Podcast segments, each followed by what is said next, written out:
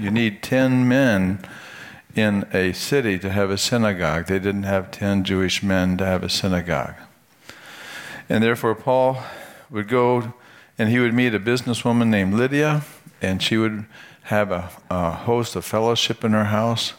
And Paul began to share the gospel there in Philippi. As you know, there was a slave girl who had a, a spirit, a medium, a fortune-telling spirit that would predict what was going to happen in the future. And so this gal followed Paul and Silas, and everywhere she would interrupt Paul speaking and said, these guys are these guys are Jewish people. These guys are proclaiming the way of salvation. And Paul was getting irritated at her, and then spoke to the spirit in her and cast out that demon, which created a conflict, because it mean that it would mean for her that she would no longer have that gift, which would mean that she would no longer bring money in for her owners. We saw last week that because of that, Paul and Silas were sought out and they were beaten by those rods, those Romans rod, Roman rods that would bruise the spine, break the ribs. They were beaten badly. And then they were imprisoned and put in stocks, as you'll see as we go through there. And, and in that time, as you think about their suffering, it, all the way through the night when they came back to, if they tried to gain strength, they began to worship, and, and near midnight, singing praises and hymns while all the other prisoners were listening. God did a miracle at midnight, and, and there was an earthquake. It was a natural miracle in the sense he used the r- things that were there, but it was important because in that in that they had gone through an injustice from the uh, magistrates having put them in prison, beaten with rods, and then uh, put them in stocks. That earthquake uh, not only would break down the prison wall, but the miracle was that nobody ran away. And the result would have been, because of that Roman jailer, he could have committed suicide, knowing that he failed to do his duty. But God protected him because he turned to Paul and Silas. He said, what must I do to be saved? In desperation, he said, believe in the Lord Jesus Christ, and you will be saved. And he was. And therefore, he and his household, in the middle of the night, got up and uh, ministered, fixed Uh, bandages to Paul and Silas's wounds and gave them something to eat. That miracle was in this jail, this little jail, that when you think of jail and prisons, it helps me to visualize what they went through. And so with that earthquake, that wall fell over and opened the prison. And there, if you were to go there today, this is what you would see. We talked about those rods last week. Those rods will come into play again today, because those rods that were used to beat Paul were twelve rods bound together with a leather bound at the top and, and bound at the bottom. And those rods have, have been proliferated around the world whenever there's a government that talked about strength in numbers. And so when you imagine taking twelve pool cues, binding them together and then using that to beat somebody, that's the symbol of the fasces that are used in our United States Congress. If you'll notice to the right and the left of the flag, those are Roman fasces. That there's a meaning to this. And that's what we always want to get to, that that meaning is imprinted on a number of our symbols. Uh, here's the mercury dime from nineteen twenty-five to forty-six. On the back, you'll see that fasces there on the right-hand side.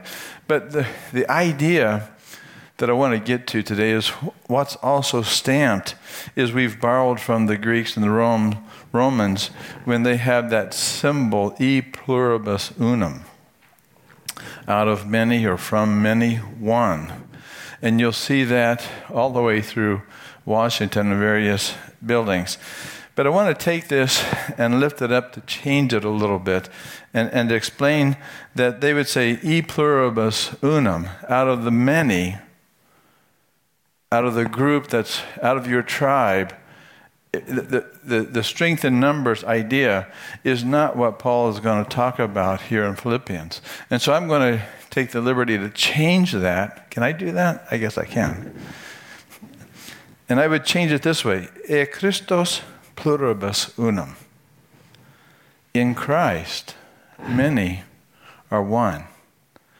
And so the strength is not in the numbers. The strength is not in the people that you run with. The, street, the strength is not in the nation you belong to. The strength is not in any political party, any any democratic, any doctrine, any social club. The strength for Paul is in Christ.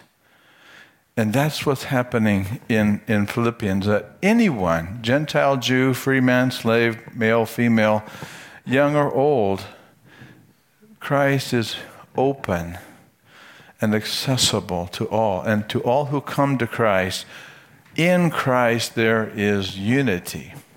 Now this is a difficult, difficult theme, because it's the part of the, in the human spirit to not connect, because we have been separated from God, and we're separated from one another, and we're separated from ourselves. There's something on the inside that's disconnected, and therefore we don't think straight all the time.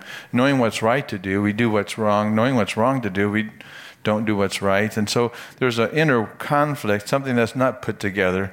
But in Christ, Gentiles and Jews are united. And you go into the New Testament, the seven Gentile cities that Paul goes to are trying to get the, the Gentiles to understand what the Jews understand, that in God there's unity. And now to open the door to the Gentiles and bring the nations into the kingdom of God isn't a national thing. It isn't a tribal thing. It's a kingdom thing. And therefore, in Christ, all believers are called the people of God. And that's what we're going to get into. But if you look at this way of thinking for the for the Philippians, uh, they grew up thinking e pluribus unum, which is strength in number, strength in purpose, strength in restoring, that is our tribe. But in Christ is different. In Christ is strength in Christ. Christ is always accessible. Christ is always available to you and to you and to you and to you and to me and to all of us. It's Christ for the nations. And in Christ, in Christ we have hope. Not in the human side, but on the divine side. In Christ there's hope. And in Christ you'll find grace and you'll find love. In Christ you'll find a whole new mindset that's different, that talks about other-centeredness. In Christ you'll find that. And in Christ you'll find the humility that depends upon the Holy Spirit and that is manifested in prayer. In Christ, in Christ. And so the difference is there's going to be a shift from a human-centered orientation to a kingdom of God, Christ-centered orientation. And that's what is exciting about this book. You see, Paul was introducing to Gentiles who weren't worried about circumcision, who weren't worried about the Torah, who weren't worried about dietary laws, who weren't worried about the Sabbath. They were just worried. Paul was introducing a no-worry zone where your relationship with Christ would be restored at table, as it were. And therefore, as you go into this story, you have to think uh, with me as being a disciple of Paul. We are Gentiles, therefore we need to sit under the feet uh, of Paul's teaching, governed by the Holy Spirit, to open our eyes to understand what's really going on here, because this has been going on for two thousand years since Paul, and that Christians in every city, in every age, in every nation, God wants to do a work in you.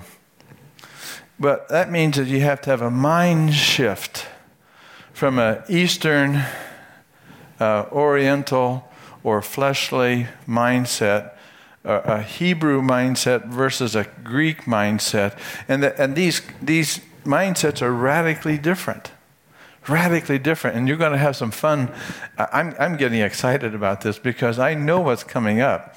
And I encourage you to read the book of Philipp, uh, Philippians all this month, because there's something, if you're if you're distressed or discouraged, if you're stuck and not going anywhere in your spiritual world, uh, in your spiritual life, if you if you don't you don't find stress of living in, in this fallen world, uh, and you don't need hope, forget forget the Bible. But if you really want to get your head screwed on correctly and, and have your spirit lifted up, read the book of Philippians.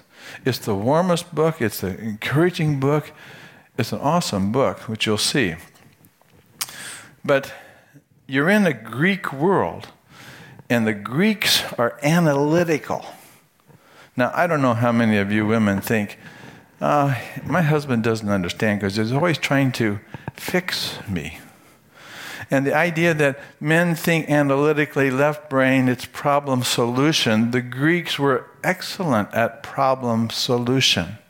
They were excellent at left brain logic. And therefore, philosophy grew, rationalism grew, a, a sense of critical A dialogue grew in this culture. And therefore, Plato and the great philosophers would be thinkers, and they would ask these questions. If we're discussing, uh, what we are discussing is no trivial matter, for the non-believing Gentile is still asking good, good, solid questions, but they don't have good, good, solid answers. They had philosophies, they had theories, they had a strength in numbers kind of culture, enculturation, the way the, this is the way the world is. But this idea is, how should a man live? The Gentile answer is going to be different than Paul's answer. But the Gentile answer is still here today, because the Gentile answer in our day excludes Christ as an answer. And therefore, growing up in the late um, in the seventies and eighties and nineties, you would hear the secular world coming in strongly. It says, you do not need religion for the answer. And therefore, Kenneth Clark on Civilization, his work with Bronowski and Carl Sagan, they would say the only thing that really matters is the real world, the material world as you see it. It's the political energy, it's how you construct it, it's how you make your life work. Be all you can be, but it's up to you, is the secular answer. And this came out when I was going through college. I heard this guy, Francis Schaeffer. And he wrote this series, a famous series, and now it's forty, forty-some, forty-five years old now. And he asked the same question, but the question is, how then shall we live? Chuck Colson asked the same question, wrote this book, another guy. Uh, again, this question is is always out there, but if you were to answer that, how how should we live? Well, you would probably give the tribal answer, the national ans- answer, the, the answer that you grew up with, conditioned by the culture that you were in. But Paul is going to challenge all of those things, because how would Paul answer that question might be different, especially as you get into the book of Philippians. It's really an exciting answer, but it's something that I want you to think about with me, because this book is going to give you that answer. And it's a great answer. And and so let me begin by saying that the way you think about your answer is going to be your worldview. And these ideas and your thinking really are going to affect your actions. As you'll see, that as a, the way a man thinks in his life is the way he's going to behave in the world. If you're a pessimist, if you think pessimistically, you're going to act pessimistically. So the pessimist... pessimist complains about the wind. The optimist expects it to change. It's just a shift of focus. The realist adjusts the sails. And so this idea of how you're going to answer according to your perspective, for the for the Philippians and the Greeks and the Romans, they had an answer. How do you, how are you going to live? Well, you got to do it together. Because united we stand, divided we fall. That's from Aesop, um, one of their own. Uh, but not only was it popular then, it's popular today as you think about civil rights and Martin Luther King, who said we must learn to live together as brothers or perish together as fools. Again, not a new thought. This is a human thought that's strength in numbers. And there was another guy named um, Abe Lincoln. Now, if you notice on Abe's seat, at the right hand and the left hand, those columns are the fasces, the the strength in numbers. He's resting on that unity. And he was the one who said, a house divided against itself cannot stand. Actually, he plagiarized. Jesus said that first. But because Abe Lincoln read this Bible, he knew the Bible, he knew what Jesus said. And this is what I want to say to you in light of that, that we have been for uh, thinking about here at Chesterton and what, what defines us. And what I want to have you understand and embrace and be able to communicate well is that we want to be a Christ-centered church, not a man-centered church, uh, not a social club, but we want to be a spiritual people that love God because the Holy Spirit has come to indwell within us because he makes known to us what the work of the cross is. But we are Christ-centered, and in that, this book will help us become more focused on Christ. And as we do so, what's going to happen in your life personally is the way you think, the way you feel, the way you say and speak to people, the way you act out is going to be a reflection of Christ in you.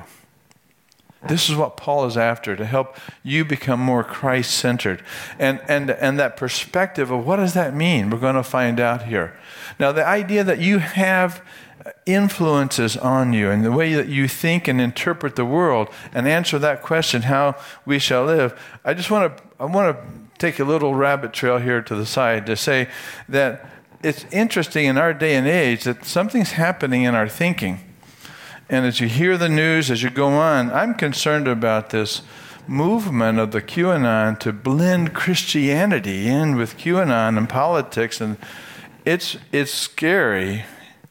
So let me remind you, do not be duped and do not be uh, led astray by the simplicity and the purity of the things in Christ. There's danger here, so be on guard.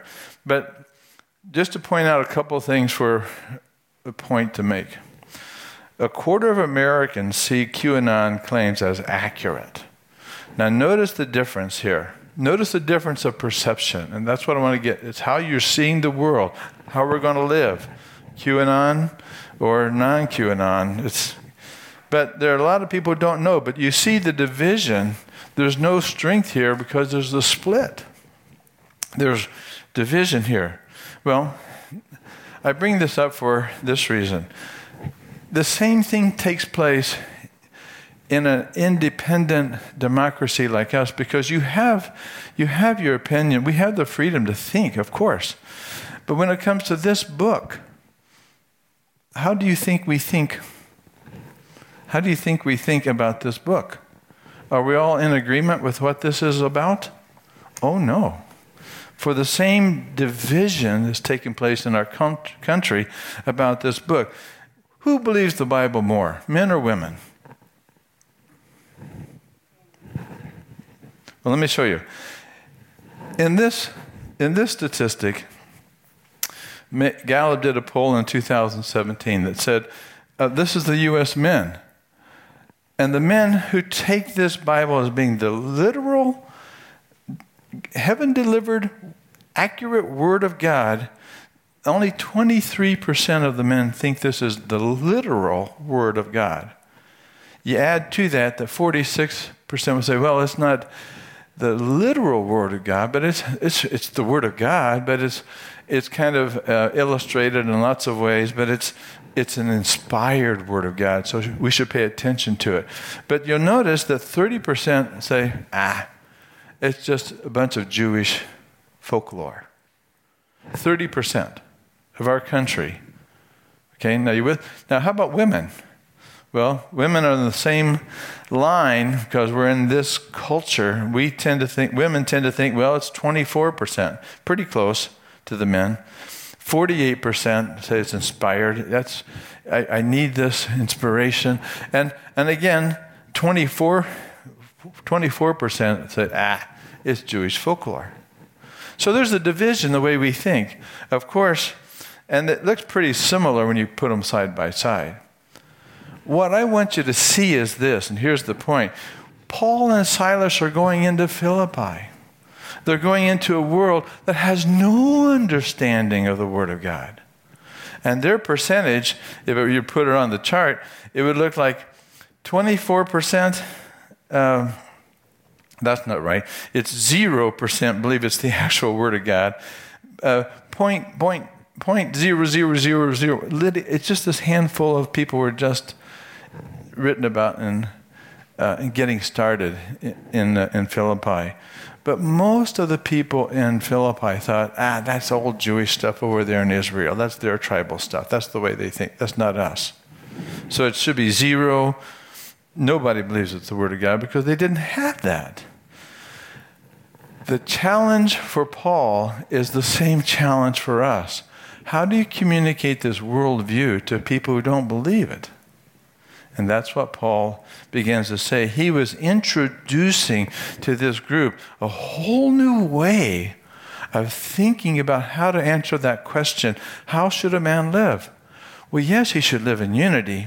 Yes, he should live with diversity, but he has to live with Paul. And this is the answer in Philippians.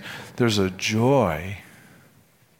There's a joy in Christ. And if you understand it's the joy of the Lord that becomes our very strength. To that, the Philippians say, what are you talking about? They would have no idea. The secular man says, what are you talking? The joy of the Lord. Philippians is going to answer that question. How should you live? With joy. Well, remember Galatians? The theme of Galatians is freedom in Christ. The theme of Philippians is the surpassing, the ascending, the transcending, the, the, the wonderful joy that we have in Christ. Well, again, remember, these are Gentiles. And the promise that they don't know that God is doing among the Gentiles is something that the Old Testament prophecy would become fulfilled. In the book of Hosea, uh, Hosea the prophet would say, I will sow her for myself in the land, Israel, and I will also have compassion on her who had not obtained compassion, Israel. But I will also say to those who are not my people, you are my people. And they will say, you are my God. This is the Philippians included right here. Not only would would Hosea and Isaiah and Jeremiah bring this promise in, but Peter picked this up in the New Testament, as did Paul, when he understood that God's moving towards the Gentiles. And Peter wrote, you are a chosen people. Jew and Gentile, you are a chosen people. All of you are a royal priesthood. All of you are a holy nation. A people for God's own possession. Gentiles? To proclaim the virtues of him who called you, Gentiles, out of darkness into his marvelous light. For once you were not a people, but now you are the people of God. Once you had not received mercy, but now, Gentile, you have received mercy.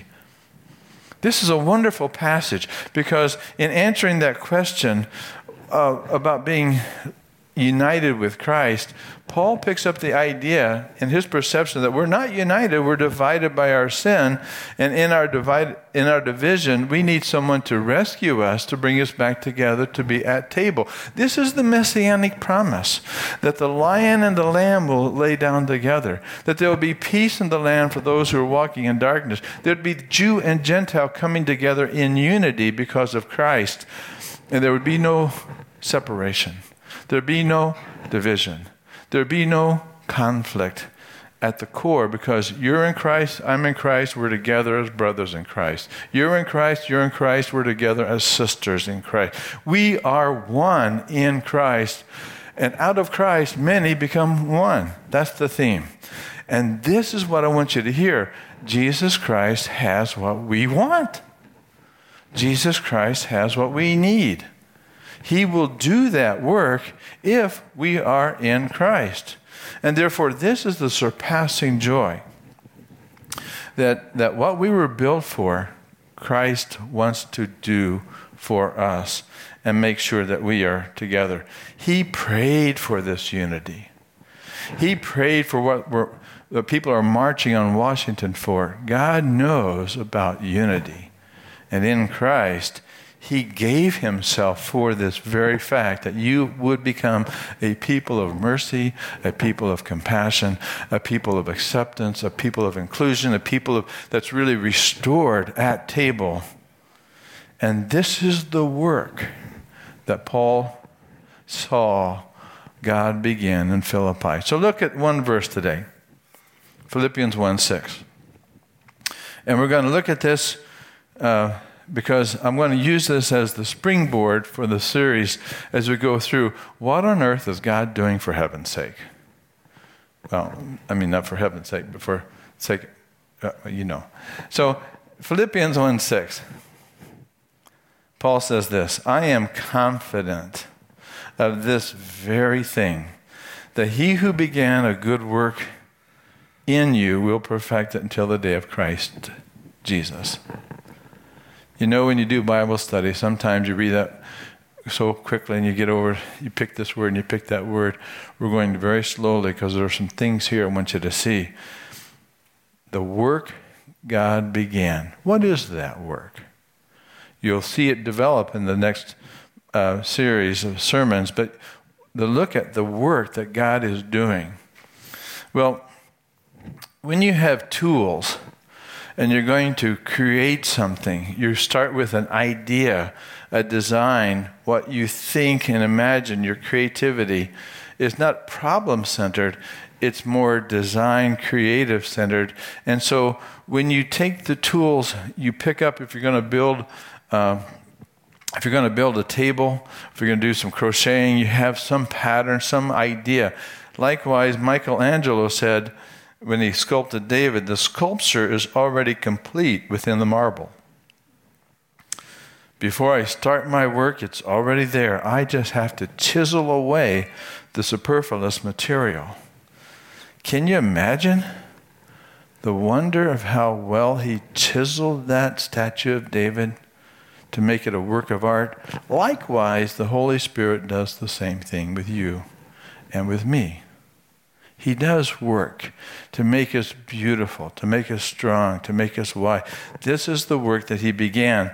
But to imagine taking a piece of stone, which is harder, to carve out sculpture or to carve out the Spirit in your own heart?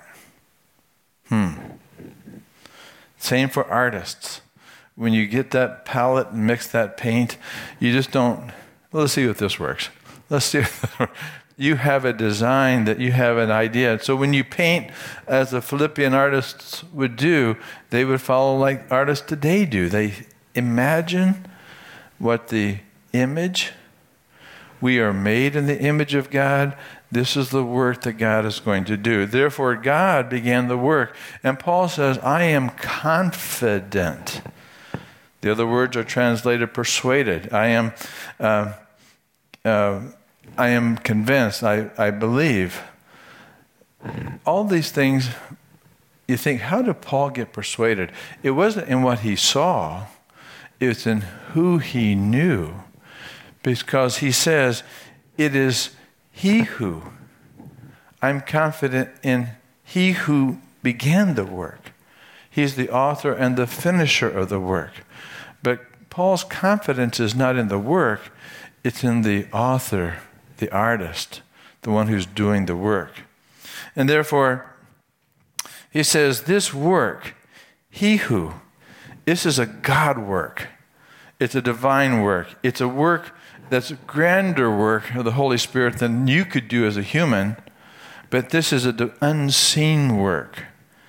This is the salvation, as Paul would proclaim. It is a good work. It's a quickening, renewing, transforming work in the human soul. He generates a new life. He forms new desires. He lifts us into an alliance with God, into an intimacy, a spiritual work that doesn't take place apart from him. He reconnects and he restores us to the divine image, and he equips us upon this earth with the kingdom of heaven itself. All those resources are on the palette of the Holy Spirit, and he gives to us. That's why this book is so encouraging. And his loving work is the beginning of our beginning to love. It's the work, uh, Paul would say, this work that began in Philippi, I'm convinced of this very thing. Now, what's the very thing he's talking about?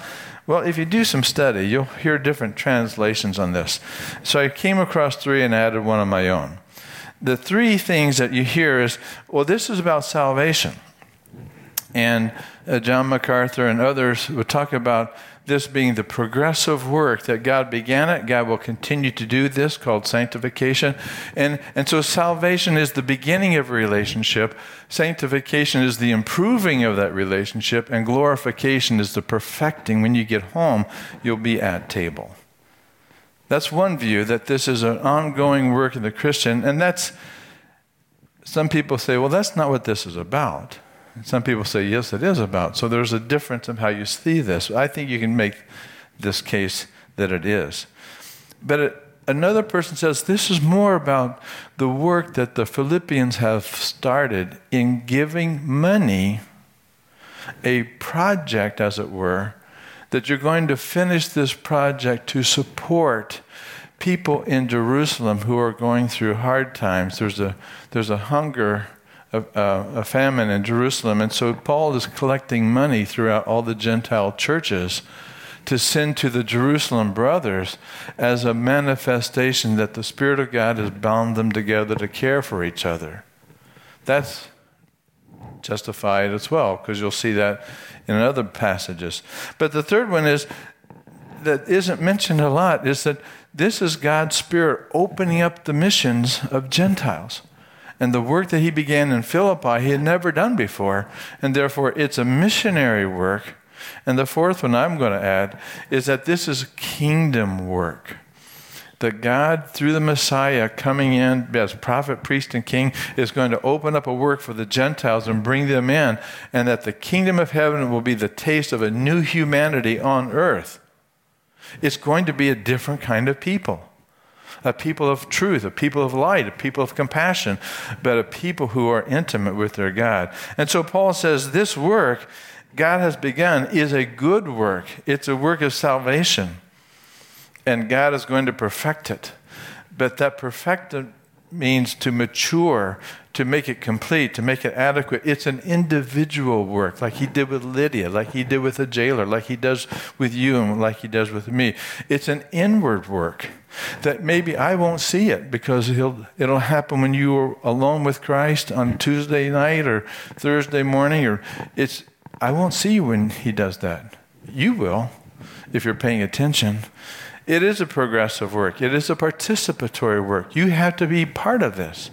And therefore, all that we go through, the sufferings that Paul went through, the blessings that we go through, all are used to hammer out those beliefs that just get in the way of our understanding of Christ. Read this passage this way. For I am confident of this very thing, that he who began a work in you, and read Gentiles there. God is interested in the lost when they're not interested in him. God is interested in those who are fighting him and they're not, then, then they don't have any interest in responding to Christ. But he started this work among non-Jewish people, people who had no faith, people who had no background. They didn't understand. The Spirit opened their eyes. This is what God began, and he will perfect it, mature this until the day of Christ Jesus. Means there is coming a day when the joy that you were meant to sit at the feet of Christ face to face, you will have that. You'll be reunited with loved ones. You will be in heaven. There'll be no more death and no more tears. That day of judgment is, is coming, but for you there's no judgment because there's no condemnation in Christ. That day is coming. And therefore, to understand this book is to understand the love of God in such a way that the joy of Christ is your strength. Now, the Philippians were just starting off on this journey. Likewise, some of us are just starting. Some of us have gone a little way and gone back. We're all over the place because we're not focused enough. And this is what Paul wants to have us to understand. How shall we live? How are we going to answer that question? Well, Paul's going to give you the answer. For me to live is Christ. For me to live is Christ, and to die is gain. And if that's true for the people of God, you become an unstoppable unity. There's the strength in numbers, because we are all united in Christ. This is fascinating. And so be prepared to, to go a little deeper in the Scripture. Expect the Holy Spirit to do a work in your life, because His joy is not just happiness. It's not entertainment and fun. It's a joy that once you get a hold of, that stamps your soul that says, I'm so glad that God touched me, called me. I belong to Christ, and you do too. And therefore, be prepared as we go into Philippians. This is going to be another one of those great, great studies. Let me close in a word of prayer. Father, we just simply say, open our eyes, and may you begin the work afresh, that the Spirit of God would teach us about this thing of joy, your joy, and draw us close to you. Father, we listen as your disciples, so it's for your glory and our growth we pray. In Jesus' name, amen. Amen.